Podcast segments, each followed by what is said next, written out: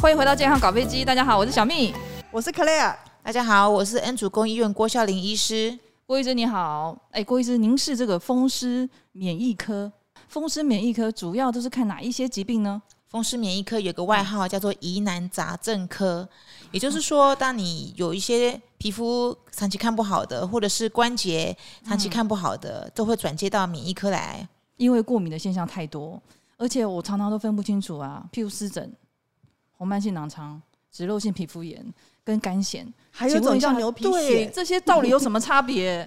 我们医师也是通常就是多听听看哦，我们病友的症状，嗯、那我们再帮协助帮病友区分到底是干癬还是湿疹，嗯，还是脂漏性皮肤炎。嗯、那我们会分位置啦，啊，位置，比如说头皮比较多，好，四肢比较多，嗯，或者是说跟季节有关等等的，来区隔它到底是不是什么样的疾病？是。那我们去看皮肤科也可以吗？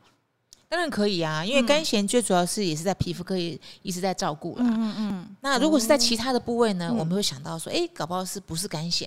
其实，在早期，在一九七三年之前，我们知道一个这个疾病叫做干癬，所以大家都觉得、嗯、哦，就是在皮肤科。就发现到这一群人呢，哎、欸，好像很多人开始过了好几年之后得了干癬之后，就开始有。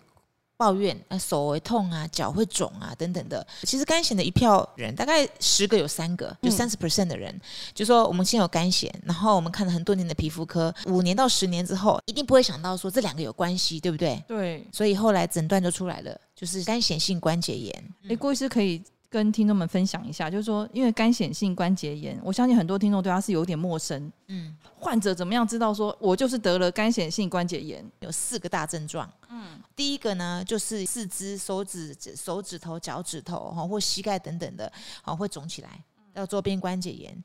第二个呢叫中轴性关节炎，中轴就是说你的腰会不会痛啊？哦，OK。那第三个呢，后来是接骨点，哦，接骨点炎就是说你后脚跟会不会痛？好，那第四个呢，你会不会有香肠指？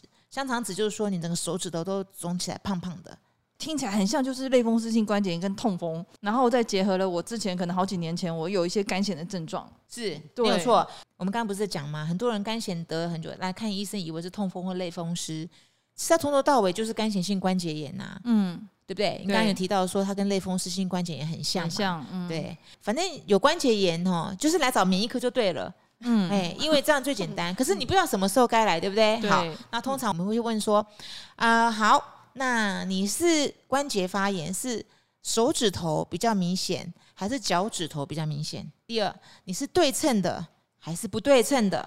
啊，如果对称的比较像是类风湿，不对称的可能就是比较像是干癬性关节炎。好，你是一个的还是好几个？嗯、那五个关节以上，对不对？越多越像类风湿。嗯啊，四个以下的就比较像是干显性关节炎哦，还有这些分别哦。然后还有就是我们会问说，呃，那你后脚跟会不会痛？嗯啊，为什么？因为脚底哈肌腱哈节骨点的发炎会比较像是干癬，类风湿不会有这个问题。嗯啊，最后我们会问指甲，哎，你指甲有没有问题呀？看一下指甲，就发现到时候指甲会有甲床剥离，或者是有凹陷。什么叫做甲床？甲床剥离就是你的甲子就很像那个霉菌感染，就是指甲变得厚厚的，像灰指甲那样，类似这样的。然后就是、哦、嘿，就是有分离的概念，它就是它里面呃发炎的嘛，嘿，所以甲床剥离。嗯，嗯那郭医师跟听众分享一下，就干癬性关节炎，它会伴随哪些并发症？哦，你说并发症哦，嗯，其实哦，干癬性关节炎它比较麻烦的地方就是它常常一些共病。我们先问一下好了啦，如果你觉得干性性关节炎你合并症有多高？嗯、就说你们觉得是二十趴、三十趴、四十趴还是五十趴？五十吧，三十啊。五十 percent 有这么高，就有两个就有一个会有这个哈。那什么叫做三高？你知道吗？对，血压高、血糖高、胆固醇高嘛。对，其实还有个四，就四高，其实五高啦哈。还有五高，就还有个尿酸高哦。那郭医师，我也会很好奇耶，什么样的年龄层跟族群特别容易得到？大概是三十到五十岁之间呐。可是这个年龄层其实类风湿也是一个好发的年纪年龄群，所以、嗯、呃，最重要的哈，里面最重要的是他之前。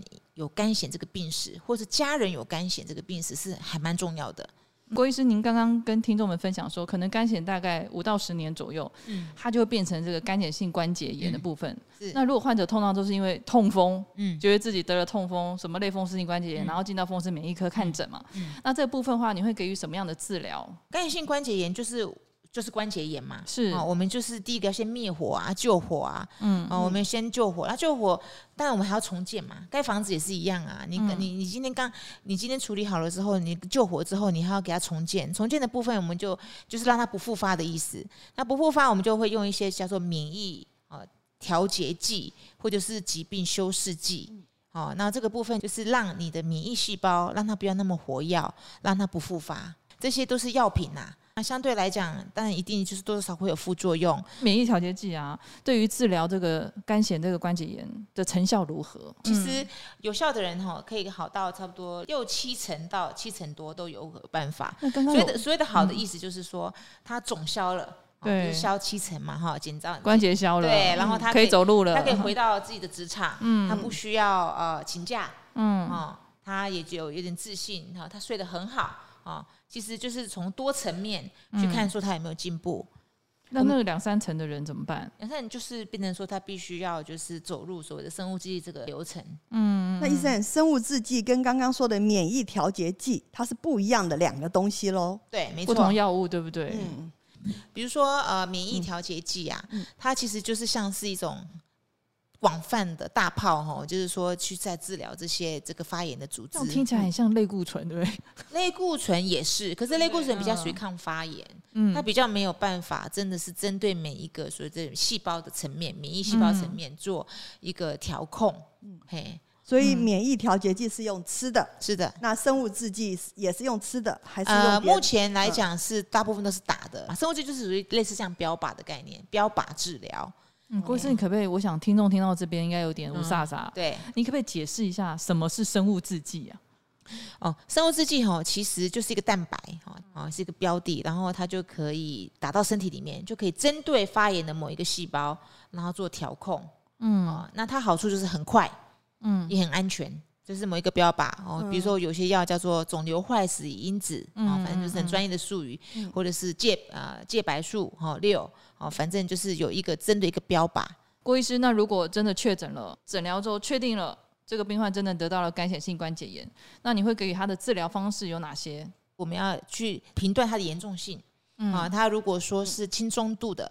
那原则上，免疫调节剂哈，或者是生活的改变加在就是加在一起，理论上可以给病人带来很好的生活品质了。嗯，OK。